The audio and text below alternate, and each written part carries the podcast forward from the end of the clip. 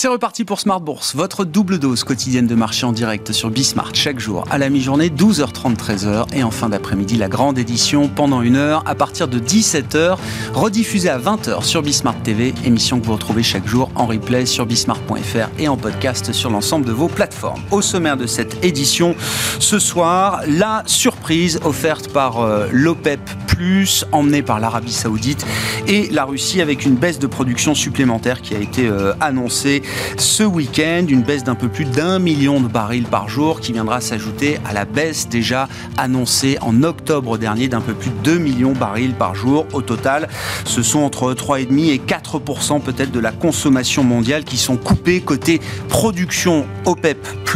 Évidemment, le marché a réagi immédiatement à ces annonces avec une hausse de 5-6% des cours du brut léger américain ou encore du Brent et une réaction positive évidemment des secteurs pétrole et gaz sur le marché boursier. Vous aurez le détail dans un instant avec euh, Alix Nguyen pour Tendance, mon ami. Le pétrole, donc, qui est la surprise, la première surprise de ce nouveau trimestre qui euh, démarre sur les marchés après un trimestre qui aura été à nouveau un trimestre positif hein, pour les marchés euh, actions, rappelons-le, dans le sillage d'un quatrième trimestre qui était déjà un trimestre positif là aussi pour les grandes bourses européennes et américaines. Quels vont être les drivers, les enjeux de ce nouveau trimestre? Sans doute des questions macroéconomiques qui vont devenir de plus en plus prégnantes euh, avec euh, des indications sur la croissance qui continue de faiblir côté américain. On l'a vu avec la publication de l'ISM manufacturier pour le mois de mars qui s'inscrit à nouveau sous le seuil d'expansion des 50 pour le cinquième mois consécutif. La marque du mois de mars est à 46,3 contre 47,7 en février. Et puis parmi les indicateurs encore un peu plus avancés, on notera la chute des nouvelles commandes qui passent de 47 à 44 en février pour cette enquête d'activité du secteur manufacturier aux États-Unis. Nous aurons la grande enquête des services, l'ISM Service, qui sera publiée également cette semaine avant le rapport mensuel sur l'emploi ce vendredi. Vendredi qui sera une journée euh, fermée sur les marchés, mais qui sera quand même une journée importante pour les investisseurs avec la publication de ce rapport mensuel sur l'emploi américain pour le mois de mars. Et puis euh, dans ce dernier quart d'heure, comme chaque lundi, nous évoquerons la vie euh, politique américaine, en l'occurrence à l'occasion de notre quart d'heure américain. Nous retrouverons Pierre-Yves Dugas, notre correspondant américain, qui euh, reviendra bien sûr sur l'événement politique du moment, l'inculpation de Donald Trump, à qui profite la situation? Nous en parlons avec Pierre-Yves Dugas à 17h45 en direct.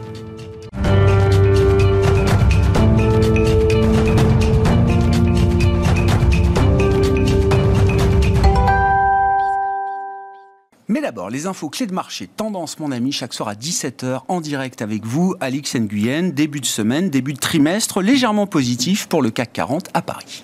Oui, avec en tête les valeurs pétrolières, sous l'effet, vous l'avez dit, de la baisse surprise de la production de pétrole des membres de l'OPEP+.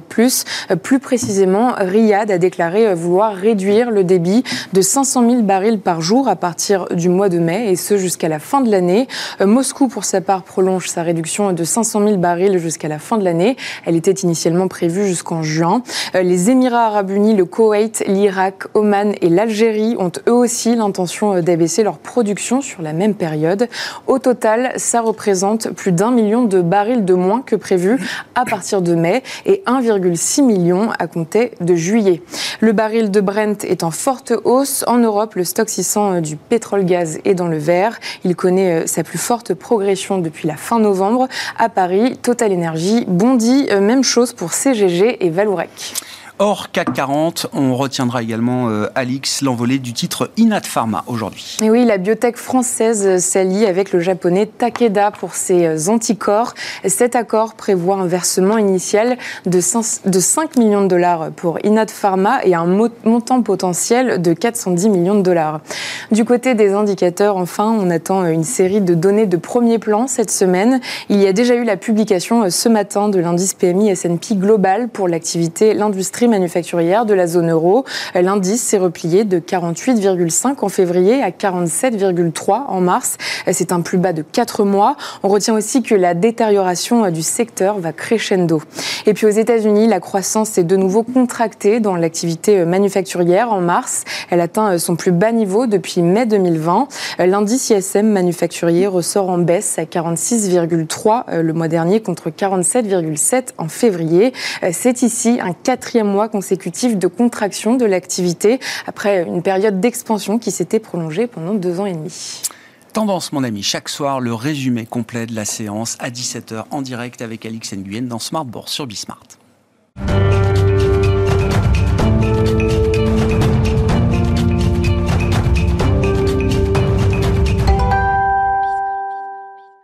Trois invités avec nous chaque soir pour décrypter les mouvements de la planète marché. Nicolas Bro est avec nous, directeur associé chez Autingre Banque Privée. Bonsoir Nicolas. Bonsoir Grégoire. Merci d'être là. Merci à Florent Martini de nous accompagner également. Bonsoir Florent. Bonsoir Grégoire. Vous êtes gérant chez Geste. Avec nous également en plateau Jean-François Robin. Bonsoir Jean-François. Ravi de vous retrouver. Vous êtes directeur de la recherche de Natixis. Le pétrole à la une, donc invité surprise de ce début de deuxième trimestre. Jean-François, j'ai appelé ça le poison d'avril de l'OPEP plus. Oui, j'en suis assez fier.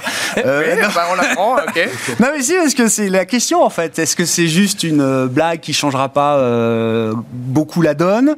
Ou est-ce que ça peut être cette décision hein, de baisse surprise supplémentaire de la, de la production qui peut trouver des raisons politiques ou géopolitiques ici et là, mais sur le plan macro, est-ce que c'est un poison qui peut, je sais pas, se, se diffuser de, de, manière un peu délétère dans les prochains mois? Alors je crois que c'est le truc le plus facile quand même à prévoir, c'est le pétrole, ça va être une ligne, hein, c'est-à-dire que depuis que le, ministre de l'énergie euh, euh, nigérian nous a dit que de toute façon pour les producteurs de pétrole réunis en l'OPEP, ce qu'ils voulaient c'était un prix du pétrole autour de 90.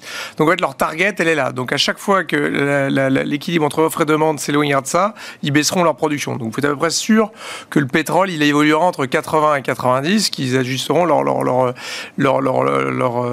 production de, cette façon-là. Donc je crois que c'est pas moi une grosse surprise de voir hein, on avait les prix du pétrole qui baissaient. Euh, L'impact du coup macroéconomique de ça, il me semble pas très très clair, hein, c'est pas euh, très évident.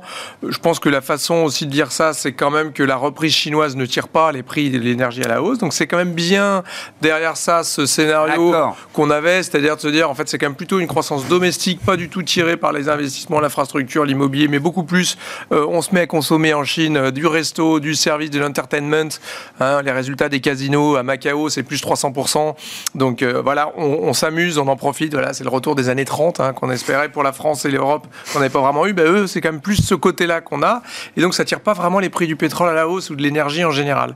Donc, ça, c'est la première chose. Donc, je pense que ça, c'est quand même plutôt le signe que la demande qui s'affaiblit en Europe, aux États-Unis, bah, trouve pas son relais en Asie. Et donc, bah, euh, ça fait plutôt baisser les prix. Donc, on y réagit par l'effet euh, côté offre. Et puis, la deuxième chose, hein, vous l'avez évoqué en filigrane, je pense quand même, c'est c'est aussi le signe d'un alignement de l'Arabie Saoudite sur la Russie. Euh, on avait déjà vu ça avec l'accord de, de, de paix, ouais. entre guillemets, de rapprochement avec l'Iran sous l'égide de la Chine. Il y a quand même un alignement géopolitique très fort, alors qu'on sait que Biden avait vraiment milité pour euh, justement pas trop trop faire monter le prix du pétrole. Euh, on sait aussi que côté saoudien, on, on regrette que les Américains n'aient pas profité des prix bas pour racheter et reconstituer leur, leur stock stratégique qu'ils avaient utilisé pour faire baisser les prix. Donc bref, on sent bien que l'alignement américano-saoudien, il est plus là. Euh, donc je pense que l'enseignement macroéconomique, il est assez limité. On avoir des prix qui seront là les enseignements, pour moi, limite, ils sont plus dans un cadre de, de, Finalement, on voit que ça fait monter total, mais quelque part, derrière tout ça, comme plus les prix de l'énergie euh, euh, fossile vont monter et plus il y a une incitation encore plus à aller vers la transition mmh. énergétique, vers autre chose. Euh, et donc, je pense que aussi, il y, a, il y, a ça à regarder, quoi, quelque part. Macroéconomiquement, l'impact sur les économies, sur la croissance, sur l'inflation, il va être. Ça change limité, pas hein. la trajectoire qu'on peut avoir en tête aujourd'hui du ralentissement économique ou de la la désinflation, en tout cas de l'inflation bah, globale. le marché, le marché euh, sa lecture tout de suite, c'est de dire les prix de l'énergie montent, euh, ça va faire encore plus de la récession, donc les, les banques centrales vont s'arrêter encore plus vite, voire vont baisser les taux encore plus rapidement. Bon, cette lecture-là, elle me semble un petit peu euh, rapide quand même. C'est pas parce que les prix du pétrole passent, euh, montent, mais là encore une fois la hausse, on va voir combien de temps ça dure, mais euh, que ça reste autour de 85 le prix du baril.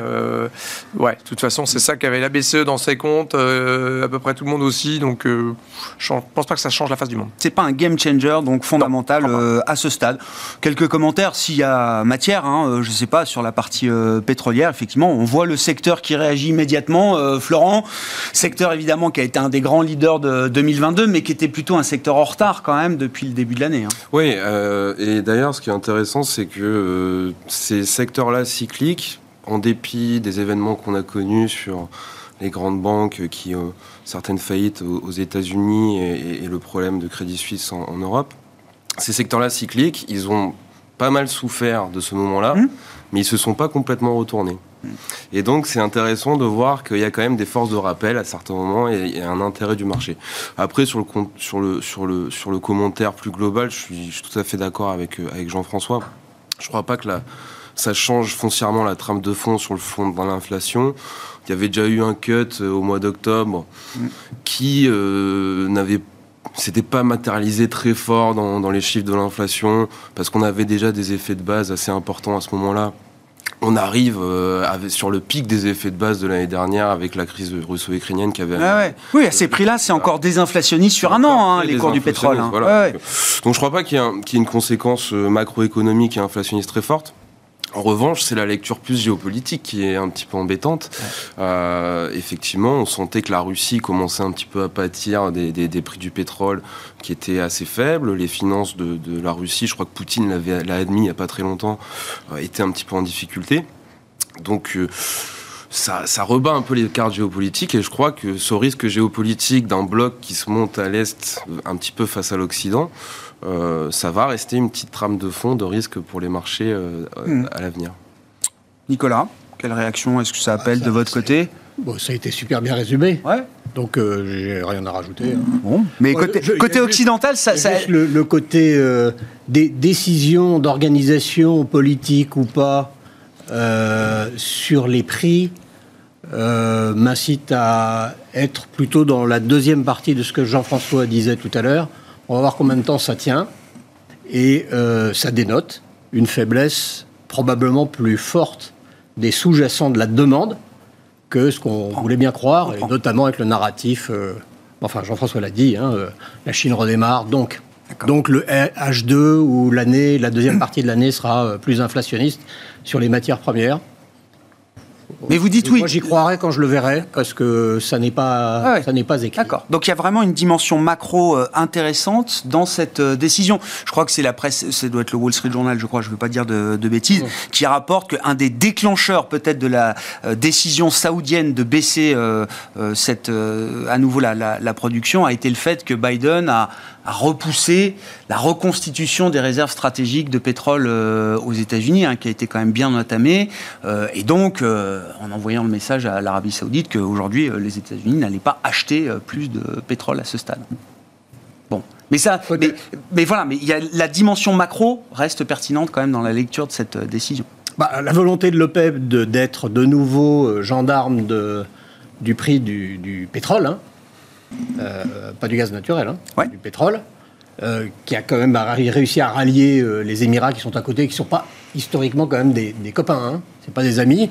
Bon, il y a un boom économique dans cette région-là, il, y a des, il y a des exigences ou des, des, ambitions de, de, développement qui sont à l'œuvre. Bon, mais ils jouent leur rôle. Voilà. Mm. Donc moi, la seule réserve que je mets, c'est euh, d'un point de vue global, ça dénote probablement une faiblesse de la demande. Et les, les coupes, c'est au mois de mai, non?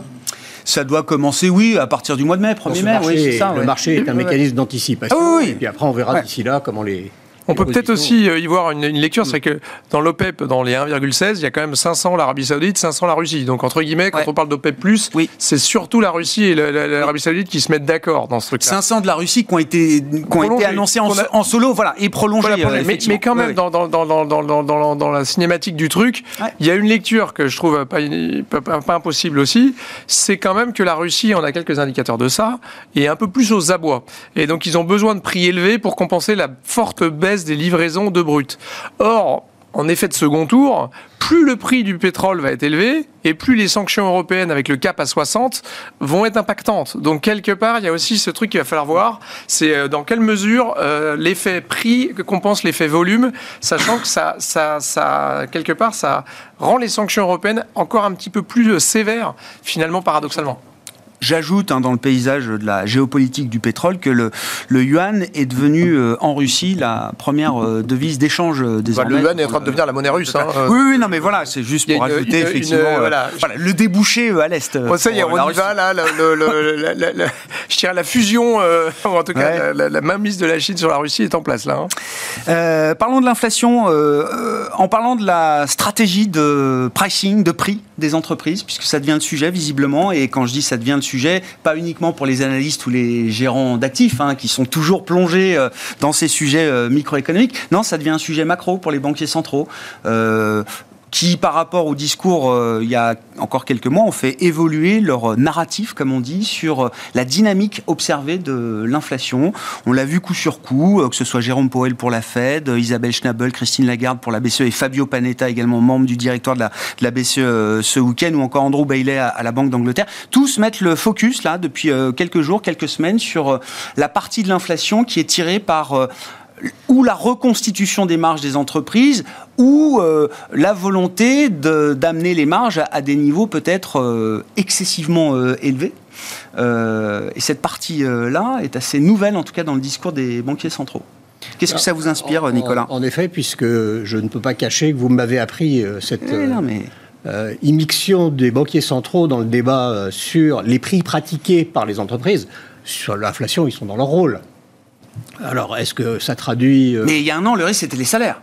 Andrew Bailey, à la BBC, suppliait les salariés britanniques de ne pas demander de trop fortes hmm. augmentations euh, de salaire. On s'aperçoit que les salaires comptent pour une partie de l'inflation, mais que les marges aussi. sur des domaines où je suis peut-être un peu compétent, parce que les banquiers centraux et ce qu'ils disent sur les prix pratiqués par, euh, par un distributeur ou un vendeur de produits agroalimentaires, enfin, ils ne sont pas à leur place. Hein. Ils ne sont pas à leur place. En tout cas, pour ce qui me concerne dans l'observation qu'on fait des entreprises, le sujet du pricing power, qui était un sujet euh, extrêmement fort au cours de l'année 2022, puisque l'inflation est sortie du chapeau, la guerre en Ukraine a été un catalyseur, et euh, ça se traduit par plein de choses que le consommateur ressent encore, alors qu'un certain nombre d'indicateurs se sont retournés à la baisse, donc seraient plutôt porteurs de moins d'inflation à l'avenir. S'agissant euh, spécifiquement de tout ce qui est food, agroalimentaire. Euh, je crois qu'on est en train, ça va être un grand sujet qui va être adressé au Nestlé Unilever de ce monde à partir de la semaine prochaine dans la série de publications de résultats. Enfin, on va reparler de, macro, de microéconomie. Euh, c'est euh, la persistance de cette capacité à monter les prix. Officiellement, c'est le mot d'ordre. C'est le mot d'ordre un peu partout. Mmh ça fait quand même un moment qu'on peut douter de la capacité à tenir des hausses de prix et à renouveler des hausses de prix en 2023, alors que déjà dans un nombre significatif de débouchés, de verticaux, d'industries, euh, il n'y a plus d'effet volume. Hmm. Donc le, consommateur a déjà montré que il y avait une limite. Il consommait moins. En tout cas, moins en, volume. Hmm. Plus en qualité. Est-ce que ça va durer? C'est un autre sujet.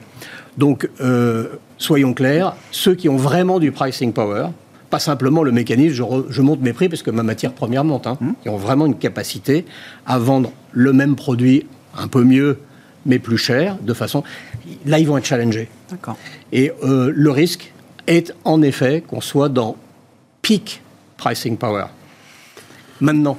Pas, pas, au deuxième semestre. On n'est pas loin d'un point de rupture, là. Peut-être pour certaines industries, certains secteurs. Il y a un certain nombre d'indications alors c'est comme le gaz naturel et le ressenti euh, quand on chauffe son, intérieur, sa maison ou son appartement. Il y a un certain nombre d'indications, notamment dans le domaine du packaging, donc pour tout ce qui est food packaging, de prix qui baissent, de prix de la pâte à papier. Il y a des indications discrètes de certains managers, pas encore dans des communications officielles, d'un deuxième semestre qui pourrait faire état de zéro effet prix, voire des effets négatifs. Le point que je veux faire, on va voir. Mais c'est clair que c'est un sujet qu'on va observer. Les, trimestres précédents, c'était le cas, mais celui-ci et le suivant, mmh. avec beaucoup d'attention, parce qu'il y a possiblement un effet d'inflexion sur l'inflation. Et donc, si on rejoint le sujet global macro de l'inflation oui, bien sûr. par le consommateur, bah, au moins, ça sera, dans toute mauvaise nouvelle, il y a une bonne nouvelle, ça sera peut-être porteur d'une inflation plus durablement en tendance baissière au deuxième semestre. D'accord. Mais pour vous, le phénomène de ce qu'on a appelé l'excuseflation ou la greedflation, c'est s'il est légitime à un moment donné quand l'esprit inflationniste s'empare de nous. Après, en plus, 10, euh, 15 ans de plutôt de situation pré-déflationniste hein, pour certaines entreprises euh, ou certains secteurs euh, qu'on cite. Ce phénomène-là, il a vocation à s'éteindre, à s'épuiser assez rapidement. Les entreprises, en tant qu'organisation économique rationnelle, vont tout de suite ajuster le niveau des prix par rapport à une demande qui se serait affaiblie assez nettement. Dans l'alimentaire, c'est spectaculaire. Hein. Quand on regarde les graphes quand même de la consommation et des dépenses de consommation alimentaire en Europe, en France, en Allemagne, le, plongeon est quand même spectaculaire. Hein. J'ai essayé de répondre clairement. D'abord, je pense profondément que le consommateur, où qu'il soit, quel que soit le produit, il vote avec ses pieds. Hein. Il est personne ne l'oblige à acheter euh, tel ou tel produit. Il fait des arbitrages. oui. C'est ça qui est très difficile pour beaucoup d'acteurs économiques, c'est d'avoir un temps euh, presque d'avance, en tout cas être connecté avec les arbitrages que fait le mm. consommateur.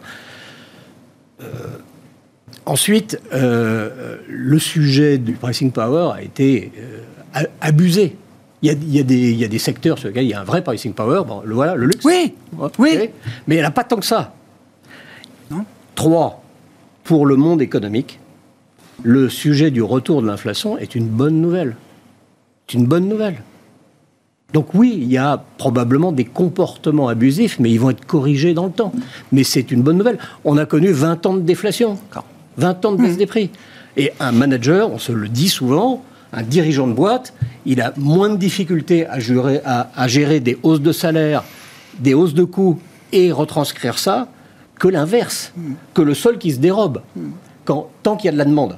Maintenant, c'est la demande qui va rééquilibrer ça. Donc, euh, non, non, il ne faut, faut, pas avoir une lecture trop, trop négative. En revanche, c'est un sujet pour les, la microéconomie, c'est un sujet d'observation euh, effectivement ah oui, très sensible. C'est un laboratoire euh, très intéressant. Pricing Power, ça vous dit quelque chose euh, chez Amplé Geste, bien sûr, Florent Non, mais qu'est-ce qu'on peut dire justement dans des secteurs, alors avec des, des, des, chaînes de valeur qui peuvent être très longues hein. Est-ce qu'il y a déjà des, parties de, de chaînes de valeur où le pricing power est déjà limité, amputé, contraint? Ça s'est déjà vu aux dernières publications du T4. Le, je vous en parlais la dernière fois, mais des, titres comme Procter Gamble ou Colgate Palmolive, ils ont fait des warnings en termes de pricing. Hmm. Donc ils avaient une croissance organique qui, était positive, mais une croissance euh, organique de volume qui était très négative. Quand on fait du moins 8 sur certaines divisions sur Procter Gamble, c'est quand même assez énorme. Et ça veut dire que le consommateur, il réagit plus de la même manière aux, hausses de prix comme il l'a fait tout le long de l'année 2022. Donc, euh, et de toute façon, le marché, il s'y trompe pas. Euh, la séquence qui est très intéressante sur le mois de mars, c'est que bon, on a, on a commencé à repricer des difficultés économiques passer d'un no landing de nouveau à un re, un soft, plutôt un soft landing. Et dans cette phase-là de marché, on pouvait se dire que des valeurs très défensives, donc de ce type-là, euh, qui avaient très bien résisté de tout le long de 2022, qui étaient un peu des stars de 2022, des PepsiCo, des Procter Plus cher que les GAFAM, hein Plus cher que les GAFAM. plus cher que les GAFAM. Deux fois plus cher qu'un alphabet, par exemple. Euh, on pouvait se dire que dans cet environnement-là, des, valeurs comme ça allaient surperformer, allaient offrir une protection à l'investisseur. Ça s'est pas vu tant que ça finalement. C'est-à-dire que le, marché, il s'est concentré plutôt sur des valeurs de grande qualité et qui avaient un véritable pricing power. Le luxe, certaines valeurs de technologie, certaines valeurs industrielles dans l'optimisation opérationnelle, dans la transition énergétique, qui, elles, ont un vrai pricing power parce que il n'y a pas le choix pour les entreprises que d'optimiser leur chaîne opérationnelle et d'accélérer sur la transition énergétique. Donc, le marché a déjà commencé à faire le, tri entre ceux qui ont du vrai pricing power structurel et ceux qui ont profité d'une conjoncture, de ce que j'appelle l'esprit inflationniste qu'on n'avait plus connu euh, depuis trop longtemps. Vous avez des secteurs comme euh, les utilities, la santé, vous vous dites dans des, dans des périodes comme ça, c'est des, des, titres qui vont vous offrir de la protection, qui vont mmh. surperformer. Bon, elles ont moins baissé que le marché les jours où ça a tapé fort, mais derrière, ça n'a pas du tout pris le rebond. je comprends. Donc le marché a voté. Et aujourd'hui, ce que le marché favorise, c'est vraiment ces valeurs de grande qualité qui ont un véritable pricing power. Et en termes de stratégie prix, là, pour revenir, alors euh, pourquoi est-ce qu'on parle des, industries de l'agroalimentaire? Parce que dans la consommation, c'est ce qui se voit le plus, euh, quand même, avec une fréquence d'achat très répétée et euh, des hausses de prix quand même encore à deux chiffres sur un an pour, pour la consommation alimentaire. La, prochaine étape, ça va être qui va commencer le premier à baisser ses prix et ensuite, c'est la course à la baisse des prix qui, qui reprend Vous m'en parliez, vous me l'appreniez avant l'émission, c'est qu'il y a certaines, certains retailers en, Suède, qui ont commencé à baisser leur prix, donc c'est bien. Là aussi, on a vu des chutes de vente au détail spectaculaires. Hein. Voilà, et ce qui est intéressant, c'est la désynchronisation des impacts inflationnistes à travers le monde. Il y a, un décalage dans, dans, les zones mondiales, et donc la Suède, c'est vrai, a été un des premiers touchés fortement par l'inflation. Donc on voit qu'il commence à y avoir des vrais impacts, et donc probablement que ça va, ça va suivre sur les, sur les autres pays sur le plan euh, macro et euh, dans la tête d'un décideur de politique monétaire, euh, Jean-François, comment est-ce que cette situation résonne? Encore une fois, par rapport à un focus qui, est très, qui était très important sur la question des salaires, on voit que le, discours évolue. Fabio Panetta, économiste, membre du directoire de la BCE, donc dans un, article relaté sous forme d'interview au, New York Times ce week-end. Alors, s'inquiète de la, dynamique des marges dans la dynamique d'inflation. Il s'inquiète également du facteur de persistance de l'inflation que ça peut générer. C'est-à-dire qu'il y voit un risque d'inflation, c'est une chose, ça on le constate tous aujourd'hui, mais un risque de persistance de l'inflation. Cette inflation tirée par les marges des entreprises. Bah, oui, il y a danger, mais moi j'y crois pas. C'est-à-dire qu'aujourd'hui, il y a deux choses qu'on constate. La première, c'est quand même, on a, quand on regarde les ventes au détail, on est sous la moyenne de long terme. Quand on regarde la consommation. En Europe En Europe. Mais aux États-Unis, on va retrouver la même chose. On parlait, voilà, on a des, Walmart qui licencient, euh, etc. Hein, donc, euh, McDo même. Euh, McDo, etc. Donc, quand on regarde aujourd'hui les ventes au détail, quand on regarde la consommation en Europe ou en France, hein, que ce soit au dernier trimestre, au mois de décembre au mois de janvier, on a une consommation qui est en baisse. C'est la première chose. La deuxième chose, de l'autre côté, vous avez des marges des entreprises qui remontent. C'est un niveau record des profits aux États-Unis. On n'a jamais vu ça de l'histoire statistique, il n'y a jamais eu autant de profitabilité dans la part des entreprises américaines. Et donc comment ça s'explique? C'est que d'un côté, vous avez les, prix des intrants, hein, quand on regarde dans les enquêtes PPI, etc., les prix des intrants qui s'écroulent, les prix de l'énergie, de l'électricité, du gaz qui rebaissent, etc., donc les prix des intrants qui s'écroulent, et les prix à la consommation qui montent.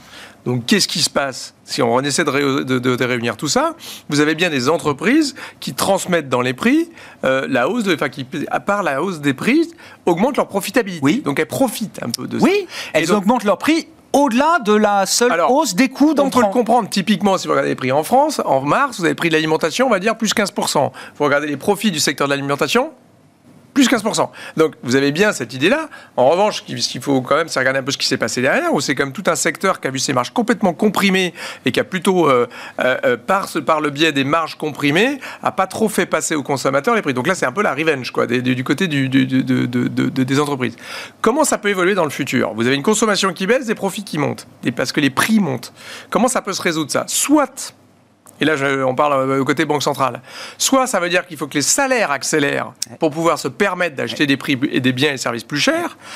Or, c'est pas ce qu'on voit. Hein. quand on regarde le wage tracker de la BCE, on est plutôt autour de 4,5 face à une inflation qui est plutôt à 7-8 en moyenne.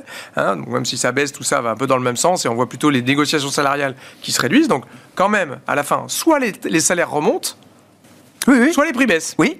Et donc, vu la tête de la consommation qui baisse aujourd'hui, moi je suis plutôt de l'avis de dire que, à mon avis, dans les négos, dans les clauses de revoyure du mois de juin après le mois de mars, on va plutôt voir des prix qui vont se calmer et si on veut que la consommation tienne. Donc je crois plutôt à la deuxième école que cette, cette profil, il a raison, Panetta, hein, aujourd'hui, c'est ce qui explique la majorité, la plus grande, quand on décompose l'inflation, la plus grande part ça vient des, comportements de marge. Mais je ne pense pas que ce soit durable face à une consommation qui baisse. Or, si on a des croissances et une récession aux US, etc., je ne vois pas comment ils vont pouvoir continuer à faire passer. Pour vous, c'est une question de séquence. Il n'y a pas de doute sur le fait que les entreprises répercuteront à la baisse dans les prix finaux ah bah, la baisse des coûts des intrants qu'elles ont déjà, euh, qu'elles ont déjà euh, bah. Euh, des consommateurs qui votent avec leurs pieds. Hein, c'est un effet pigou hein, là aussi. Hein, hum. on, parlait de l'épargne, mais il y a un effet pigou. Voter avec ses pieds.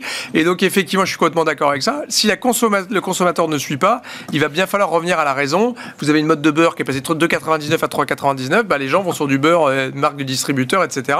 Et donc, à un moment ou à un autre, vous êtes obligé de vous réaligner. Je me, dis juste, c'est sans doute pas le rôle d'un banquier central et de Fabio Panetta, mais à, à mettre en avant ce, ce discours de l'inflation par euh, les marges, ça euh, renforce encore l'argument de ceux qui demandent justement des hausses de salaire euh, bien plus élevées. C'est-à-dire que c'est aussi prendre un risque du point de vue d'une banque centrale. Ce qui l'inquiète, c'est justement que finalement ça entraîne une boucle prix-salaire qui ne voit pas. Et là, du coup, ce serait un petit peu la préoccupation d'un banquier central. C'est de ce point de vue-là qu'il arrive. Mais si on y pense et qu'on regarde ça avec un petit peu de, de, de, de recul, c'est quand même assez dingue que la banque centrale aujourd'hui va continuer à monter ses taux pour tuer une consommation qui est déjà en baisse, pour que les entreprises arrêtent de répercuter ça dans les prix. Donc en fait, c'est un effet de second tour.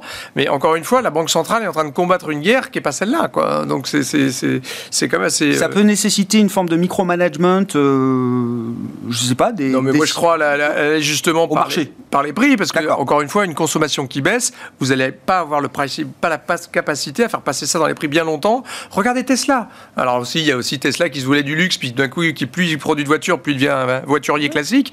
Mais quand même, Tesla, qui était en train de monter ses prix de 8000 8000 dollars, mhm. bah, il les a vite fait baisser. Pourquoi? Parce qu'il y a de la compétition, parce que euh, les, le consommateur ne suit plus. Donc je crois que à la fin, les prix des biens vont baisser très nettement. Là où il y a de la concurrence. Bah, les prix des biens vont baisser. Aujourd'hui, ce qui monte, c'est les prix de l'alimentation, les prix des services, mais les prix des biens, ça fait aucun doute. Quand vos intrants baissent, que vos consommateurs suivent pas, ça va s'ajuster. Hein. Grégoire, il y, a de la concurrence. Il y a des oui, de temps en temps, il y a des accords de, circonstances. Mais enfin, le peuple le fait. Ils ont le droit aussi de. Bah, j'espère il y a de la concurrence. C'est, le, c'est quand même le mantra euh, politique euh, de l'Europe depuis des années. Donc euh, j'espère que oui, mais la concurrence va jouer son rôle. Financier, des cours de bourse. Ah, ça.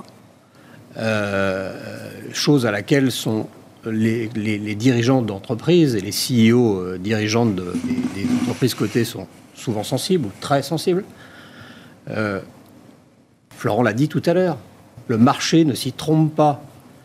Quelle est la boîte qui a relevé ses prix avec des effets volumes qui sont très faibles, dont le cours de bourse a beaucoup monté? On regarde les volumes. On sait très bien qu'une hausse de prix, ça peut être contre-productif. Euh, ça va une fois, ça va deux fois, ça va pas trois fois. Donc, euh, les, entreprises, par ailleurs, mmh fort de cet effet d'aubaine qui vient d'être décrit, alors on va dire que dans 2022, qui a été une série de mauvaises nouvelles, bah, bah il, y a des, bonnes nouvelles, des effets d'aubaine. Mais elles investissent pour le futur. Il y en a combien qui disent mais moi il faut que j'emploie et il faut que je trouve hein, parce que le sujet de, la guerre des talents, de, la pénurie de main d'œuvre, c'est dans beaucoup beaucoup de secteurs, beaucoup d'entreprises. Puis il faut que je remette du capex ici ou là, puisque j'ai jamais touché à mes budgets d'innovation. Puis voilà, il faut mettre du charbon. Donc, sur les effets de marge, alors on a des banquiers centraux maintenant qui vont s'inquiéter parce qu'elles sont trop bonnes, et puis on a ceux comme Morgan Stanley ou d'autres qui nous disent depuis un an, mais ça va être la catastrophe en marge à cause de l'inflation et des coûts et puis des salaires. Calmons-nous. Les entreprises font un travail d'ajustement qui, globalement, et puis après il y a toujours les exceptions dont on peut parler, qui est remarquable. Et dans ce monde euh, dans ce monde difficile. Alors, je vais être complètement binaire, mais on est avec des obligations. L'année dernière, en obligations souveraines, on perd 18%. Les cinq années avant, on gagne rien. Et cette année, on a des accidents où? Sur des titres euh, obligataires. C'est simpliste, c'est caricatural. Donc, néanmoins, le message de fond, c'est que cette inflation, c'est pas l'ennemi du chef d'entreprise. Non, non, et c'est pas l'ennemi des actions. Et si ça, va, mais... si ça va trop vite, trop fort, ça. ça va se corriger. Parce qu'il y a de la concurrence. Parce que ça va très très vite. L'exemple de Tesla est très parlant. Ça va très très vite. Hein. BYD, il était là avant-hier. On le regardait un peu moins. J'ai juste en tête, c'était, ça m'a début mars, le patron de Lufthansa. Non, mais j'ai trouvé ça tellement emblématique. Bah, Vous avez été choqué. Ouais, choquant. Mmh. Euh, le gars reçoit 10 milliards d'aides publiques quand même pour pas sombrer pendant le Covid. Euh, réunion devant les analystes financiers début mars. on lui dit, ben ça y est, la demande est normalisée. Et même au-delà de vos, niveaux d'avant-crise, ça, ça, repart. Vous allez remonter vos capacités. Ah bah non. Ah non. Je peux, mais je le ferai pas. Mm. Parce que moi, mon yield management, la hausse de mes tarifs sur un vol aujourd'hui, la rentabilité d'un seul vol, bah, elle est bien meilleure si je ne monte pas mes, euh, euh, mes capacités. Et donc, je vais, euh, pendant très longtemps, plusieurs années peut-être, rechigner à normaliser mes capacités de, de, de vol.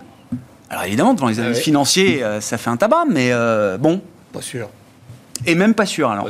oui, mais parce que là, il va perdre des parts de marché parce que des acteurs vont venir s'engouffrer là-dedans en disant Moi, je suis capable de faire. Enfin voilà, encore une fois, je suis assez d'accord. Là... Ryanair, ils sont revenus à 125% de capacité par rapport au. Bien sûr, voilà. Donc, les, acteurs qui vont, qui vont se ré-engouffrer là-dedans. Euh, stress bancaire, rapidement, hein, euh, on suit le, non mais on suit le dossier euh, jour après jour. Aujourd'hui est une journée relativement calme de ce point de vue-là. Alors je sais pas, commentaire. On, est sorti de la tempête ou des risques de, de grosses tempêtes. On est encore potentiellement dans l'œil du cyclone, la zone un peu calme avec euh, la tempête autour. Florent? Moi, j'aimerais bien revenir sur le comportement du mois des investisseurs sur le mois de mars. Il y a une séance qui m'a beaucoup marqué, c'est celle qui c'est le lundi qui a suivi le mariage entre Crédit Suisse et UBS, où les valeurs bancaires justement ont ouvert en très forte baisse. Mm. Euh, et ce qui était interprété en début de séance comme une très mauvaise nouvelle parce qu'on sauvait dans l'urgence une banque systémique, parce qu'on avait rincé les, les porteurs d'obligations ET1, ça a fini par être interprété comme une bonne nouvelle et il y a eu un renversement extrêmement fort du marché. Et je crois que ce type de mouvement-là n'est jamais anecdotique. Il faut toujours les, les observer avec grande attention. C'est des séances clés C'est souvent des séances clés et ça montre que le marché euh, n'a pas été stressé, a vu ce moment-là comme une opportunité. Euh, et l'enseignement que je fais de ce comportement-là, c'est que je crois que si, évidemment, on parle toujours, toutes choses étant égales par ailleurs, s'il n'y a pas d'aggravation sur, sur, le front de la crise bancaire, je crois que cet événement-là a renforcé l'hypothèse de hausse euh, sur, les, sur les marchés. Alors pour plusieurs raisons. Euh, euh, je crois que euh, ça va prolonger un petit peu le sentiment de scepticisme qui était déjà présent depuis un moment chez les investisseurs. Ce qui veut dire qu'ils vont rester probablement protégés, qu'ils vont avoir, continuer à avoir des ratios de couverture élevés. Et on sait que les, marchés aussi ils se nourrissent de ce scepticisme-là pour, pour, poursuivre leur hausse. Euh, je crois que ça a mis en lumière le fait qu'il y a la réapparition du pouls de Banque centrale qu'on avait un petit peu oublié, parce que bon an, mal an, ils ont quand même montré qu'ils pouvaient intervenir de ah manière massive et extrêmement rapide de nouveau, et ça faisait longtemps qu'on les avait pas vus euh, intervenir comme ça. Et puis je crois que, comme tout bon marché aussi, on a besoin de nouvelles histoires, de nouveaux narratifs pour que l'investisseur fasse de nouveaux choix, euh, fasse des arbitrages et de nouvelles idées, de nouvelles pistes de réflexion. Euh, donc voilà. Globalement, moi, ce qui m'a, ce qui m'a frappé, c'est que j'ai été surpris par la résilience du marché. Mais finalement, ce que j'en sors, c'est que. Alors, je crois que le parcours va être euh, un petit peu plus chaotique et moins linéaire que, que, que ce qu'on avait prévu, parce que, comme tout séisme, probablement qu'il y a des secousses en retard qui, qui arrivent. Mais je crois que globalement, on peut être euh, constructif sur, euh, sur ah les prochaines semaines. Ça a été un stress test euh, validé d'une certaine manière. Ah carrément, Mais qui a même peut-être renforcé un peu le, le, le potentiel euh, haussier des, des marchés. Je crois que ça, ça, conforte beaucoup d'investisseurs dans leur scepticisme. Et quand les gens ne sont pas investis et sont sceptiques, c'est là que ça monte. Nicolas, on ne s'est pas vu depuis les événements bancaires du mois de mars. Mm. Bah, je suis très aligné avec ce qui vient d'être dit. Ouais. C'est pas la grande tempête. réfléchit pas, mais le marché nous dit des choses. Euh, cette résilience, on a eu un événement de crédit tel qu'il était euh, décrit par un certain nombre de prévisionnistes ou de stratèges. Qu'est-ce qui pourrait faire qu'on aille capituler? Bah, Un bel événement de crédit. Mm. Bah, là, on en a eu deux. Alors, c'est peut-être euh, Bear Stearns, hein. bah, au moins, tous ceux qui ont connu. Enfin, il y a beaucoup de ceux qui la séquence. Hein. 2008 euh, se souviennent, 1er mars et puis octobre. Puis même Northern Rock, hein, Bank Run, euh, automne 2007. Si c'est pas Bear Stearns et que c'est euh, LTCM, c'était quoi 98, non 2000, hein 2000, je crois. Bah, non, non, avant, je crois. LTCM Peut-être avant 2000, fin 80. dirait un de ses observateurs, toujours intéressant à lire, soit c'est l'un, on va faire des nouveaux plus bas, soit c'est l'autre, on va chercher des nouveaux plus hauts une Europe. soit je suis très positif, soit je suis très négatif. Non mais, puisqu'il faut commenter l'actualité, un événement comme ça, qui touche à la fois le système bancaire américain, c'est beaucoup plus complexe. Hein. Enfin, je retiens aussi qu'on a sauvé euh, SVB. Ils ont sauvé SVB parce que c'est la tech. Hein. Puis tous les partis sont soutenus par euh, un baron. Oui, il y avait un sujet systémique quand même derrière SBB. Oui. Ah ben, pour un écosystème tech, si. Sûrement, sûrement bah les spécialistes bancaires euh, le, disent. Et en Europe, bon, même si Crédit Suisse, ne euh, fallait vraiment pas avoir regardé le, système bancaire pour pas être un peu méfiant hein, sur, sur, Crédit Suisse, mais ça a été réglé avec une, une rapidité euh, brutale.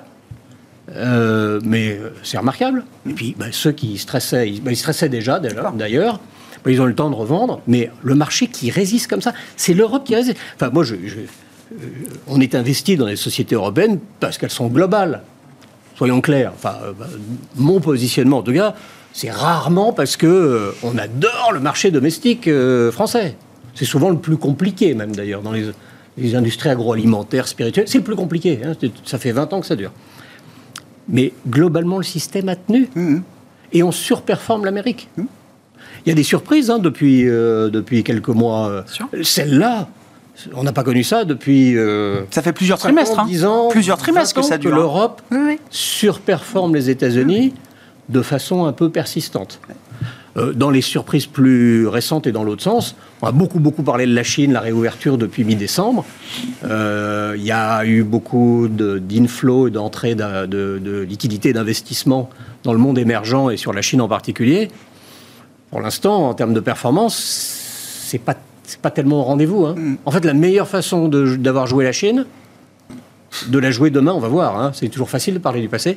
Bah, c'était d'acheter des boîtes européennes et américaines qui sont présentes en Chine. Donc le, luxe. Le luxe, oui, oui. Ou L'Oréal qui fait bientôt un plus haut. Incroyable. Hein. C'est incroyable. On peut être positif sur tout ça. On fait le malin sur rien. Mais c'est notable. C'est incroyable. Alors bien sûr, après on met ça sur le dos. Mais puisque les marchés baissent pas, voilà ce qu'on entend. C'est un peu, un peu préoccupant ça, ce qu'on entend depuis une semaine puisque les marchés ne baissent pas tel que c'était prévu au premier trimestre, alors ça veut dire que là, il faut être vraiment défensif.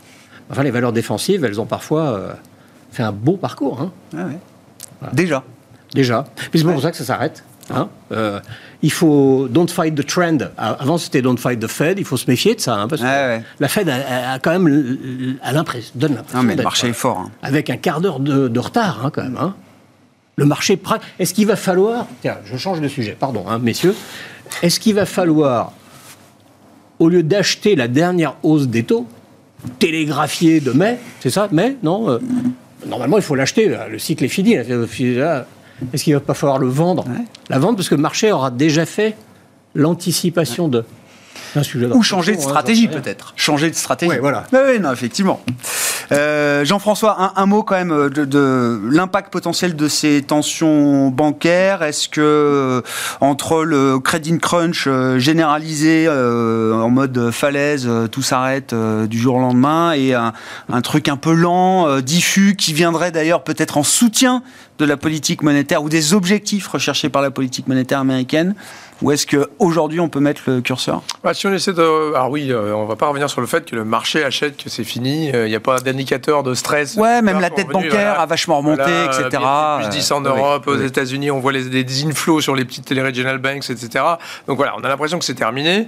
Si on essaie de se prendre un regard un petit peu macro sur, euh, sur tout ça, la première chose, je pense, c'est quand même de regarder des choses, pour moi, très différenciées entre États-Unis et Europe. Pour revenir sur ce qui vient d'être dit. Encore une fois, sur les 4000 banques américaines, il y en a 14 BAL 3, en Europe, oui. 2200. Donc euh, voilà, il n'y a, pas une, journée sans qu'on ait un contrôle. Euh, on est tous très très contrôlés pour euh, finalement, hein, encore une fois, il y a eu un pet en Suisse et un pet aux US, enfin 3 aux US. il n'y en a pas eu trop en Europe. Quoi. Donc finalement, il y a un truc très différencié. Et donc qu'est-ce qui risque de se passer quand même? Je pense que c'est quand même un petit peu différent entre les États-Unis, où la Banque centrale américaine, c'est le retour de, du put, de Greenspan put. voilà, c'est là, c'est peut-être un Jalen euh, voilà, Jérôme, Jérôme Yellen euh, qui est en train d'arriver. Euh, qu'est-ce que ça veut dire? C'est quand même que le bilan de la Fed a arrêté de baisser, et déjà il baissait deux fois moins vite que celui de la BCE. Et là, non seulement il a arrêté de baisser, mais il remonte. Hein.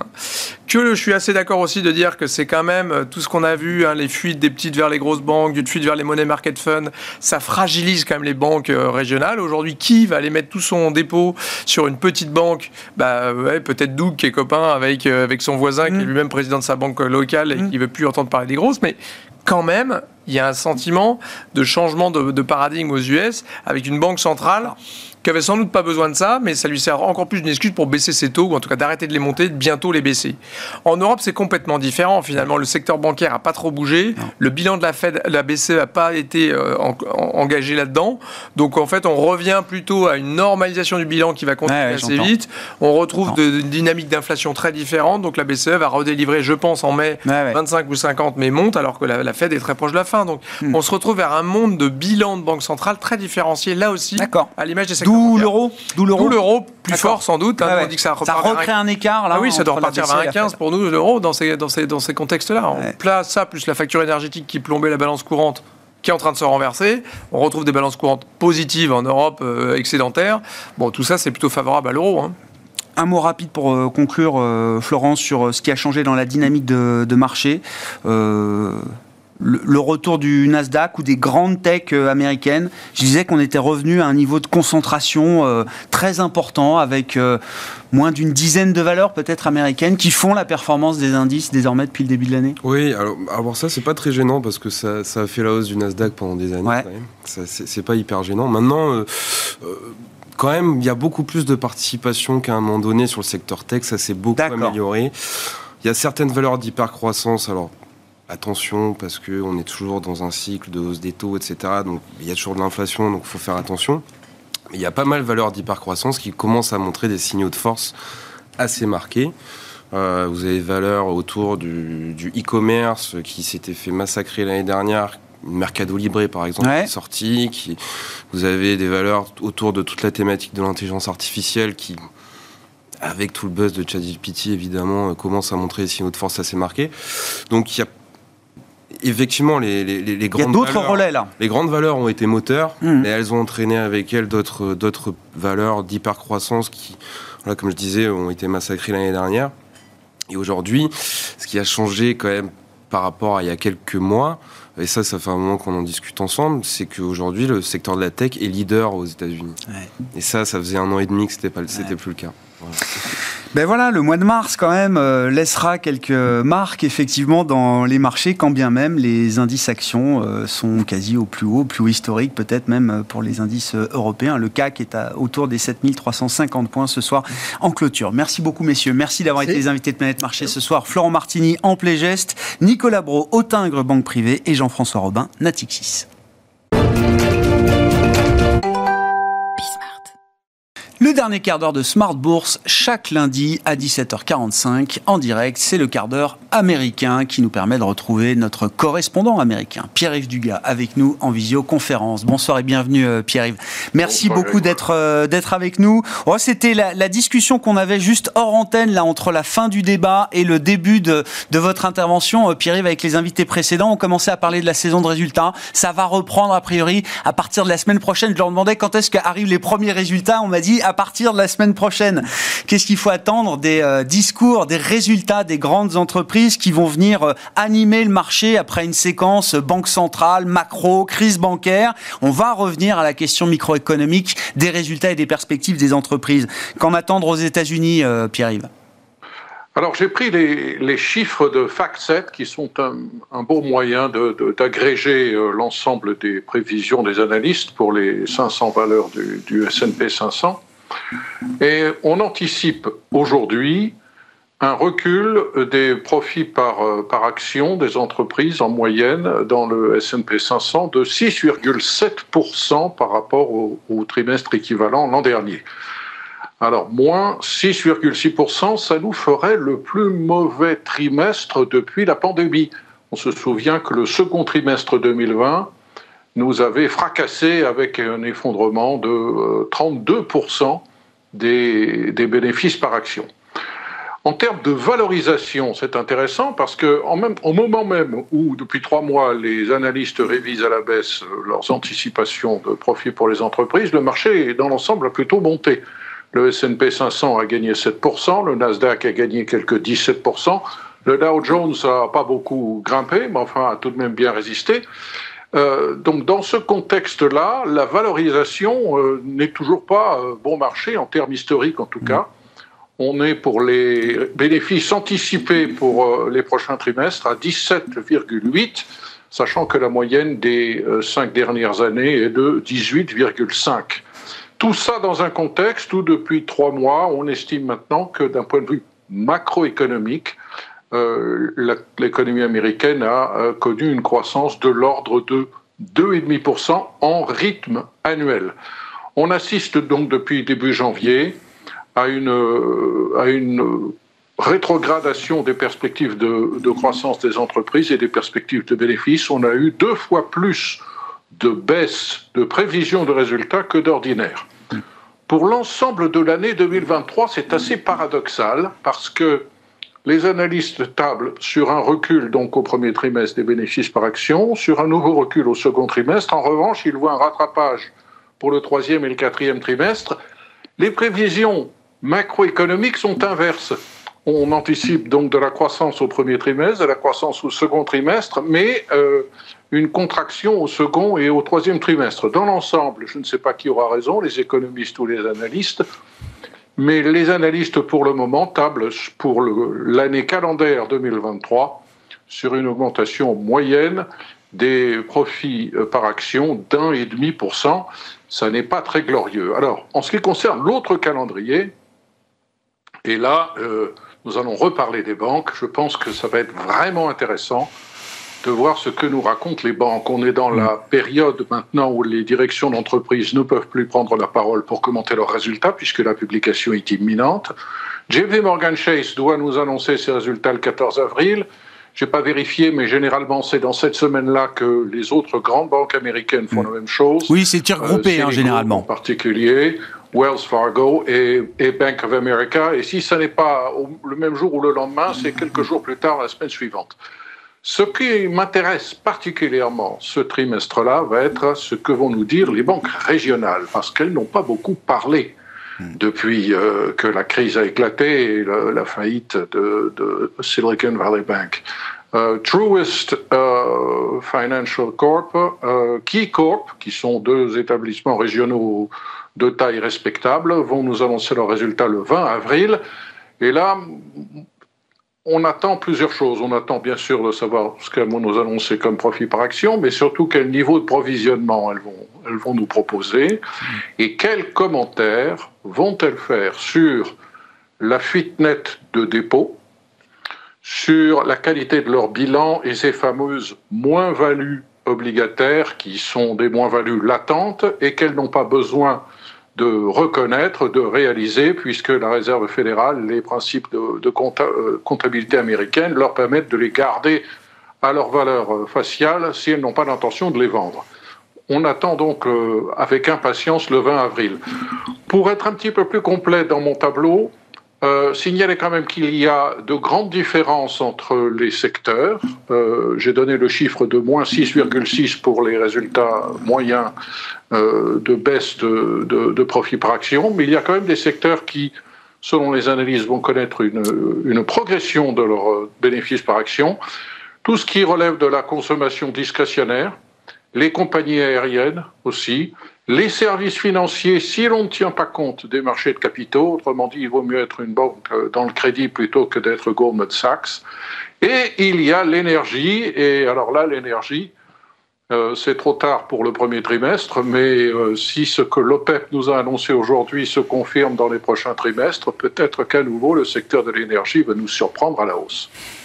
On suivra ça avec attention, effectivement, et ça va redevenir la nourriture principale des investisseurs et des marchés au cours des prochains jours et des prochaines semaines avec euh, ces résultats du premier trimestre aux États-Unis, en Europe également, et un discours d'entreprise qui sera évidemment très suivi dans un contexte d'incertitude macroéconomique plutôt important, c'est le moins qu'on puisse dire. Un mot de politique, euh, Pierre-Yves, forcément, puisque le théâtre politique américain joue une nouvelle scène euh, judiciaire autour de Donald Trump Trump mis en examen ou comment dit-on euh, inculpé, je crois, euh, aux États-Unis. Euh, Pierre-Yves, est-ce qu'il est en train de jouer sa réélection, Donald Trump? Je sais pas quoi. Quelle question poser par rapport à cette situation et ce qui peut paraître pertinent pour les investisseurs et, ceux qui regardent et suivent la vie politique américaine. Vous savez, en, relisant les journaux ce matin, je suis retombé sur une citation de Donald Trump euh, que je trouve absolument extraordinaire, euh, à la fois qu'un que ancien président des États-Unis dise une chose pareille. Et, il a dit euh, il n'y a pas de mauvaise presse. There is no such thing as bad press. Il y a pas, on ne peut pas avoir de mauvaise presse. tant qu'on parle de vous, c'est une bonne chose, même si on parle de vous en termes négatifs. Il n'y a qu'une seule exception. Si vous êtes accusé de pédophilie. Alors, ça n'est pas son cas, il n'est pas accusé de pédophilie. Le, procureur élu de, New York, et, non pas le procureur fédéral, a décidé de le, de le, pourchasser. Et tout ce qui se passe en ce moment, à court terme, est extrêmement bénéfique pour Donald Trump, contrairement à ce qu'on pourrait supposer a priori. Depuis son inculpation, il a levé plus de 5 millions de dollars de plus pour sa campagne, puisqu'il brigue l'investiture républicaine. Euh, Donald Trump est en campagne. il est rarissime qu'un président qui est terminé un mandat et qui ait perdu une élection euh, décide de se représenter. Mais Donald Trump veut absolument rentrer dans l'histoire, non pas comme un loser, mm. mais comme quelqu'un qui euh, a été injustement privé d'un second mandat et que le peuple aura rappelé au dernier moment pour sauver l'Amérique de la catastrophe.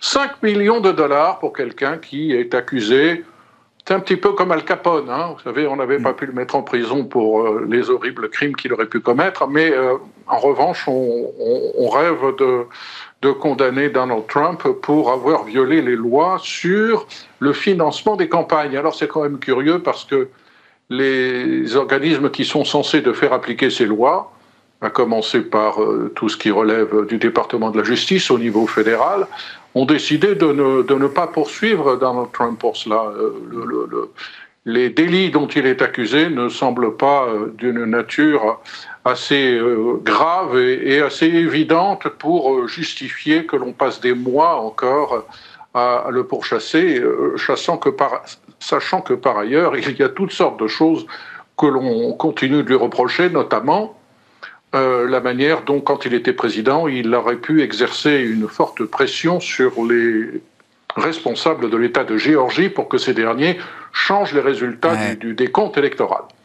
En tout cas, euh, euh, les rivaux de, Donald Trump euh, sont obligés de se rallier à lui parce que le narratif du pauvre, du pauvre ancien président qui est pourchassé par les méchants démocrates oblige les républicains qui le détestent de plus en plus, en tout cas c'est le cas de M. DeSantis qui rêve de, lui aussi d'être le candidat républicain, sont obligés de dire qu'effectivement on pourchasse odieusement Donald Trump et même, même euh, Nikki Haley, dont nous avions parlé l'autre jour, est obligée euh, de la pointe des pieds de prendre... Euh, pratiquement fait cause pour Donald Trump, bien que, bien entendu, elle n'ait absolument aucune envie de le faire, tant sur le fond que sur la forme. Il n'y en a qu'un seul qui ne parle pas de cette question, c'est le président Biden, qui ne veut surtout pas que l'on puisse euh, euh, l'accuser, la Maison-Blanche, de piloter par derrière.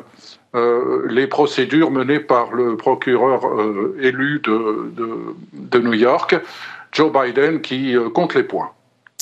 Merci beaucoup euh, Pierre-Yves. Pierre-Yves Dugas avec nous chaque lundi pour faire le point sur euh, l'actualité économique, financière et politique américaine. Notre correspondant américain et ce quart d'heure américain chaque lundi en direct à 17h45, rediffusé sur Bismart TV à 20h45. Hein. la rediffusion de l'émission commence à, 20h euh, et c'est évidemment un quart d'heure américain que vous retrouvez en replay sur bismart.fr chaque semaine et en podcast sur l'ensemble de vos Voilà pour cette édition de Smart Bourse qui euh, permet de démarrer la semaine et ce nouveau trimestre sur les marchés. On se retrouve demain à 12h30 en direct sur Bismart.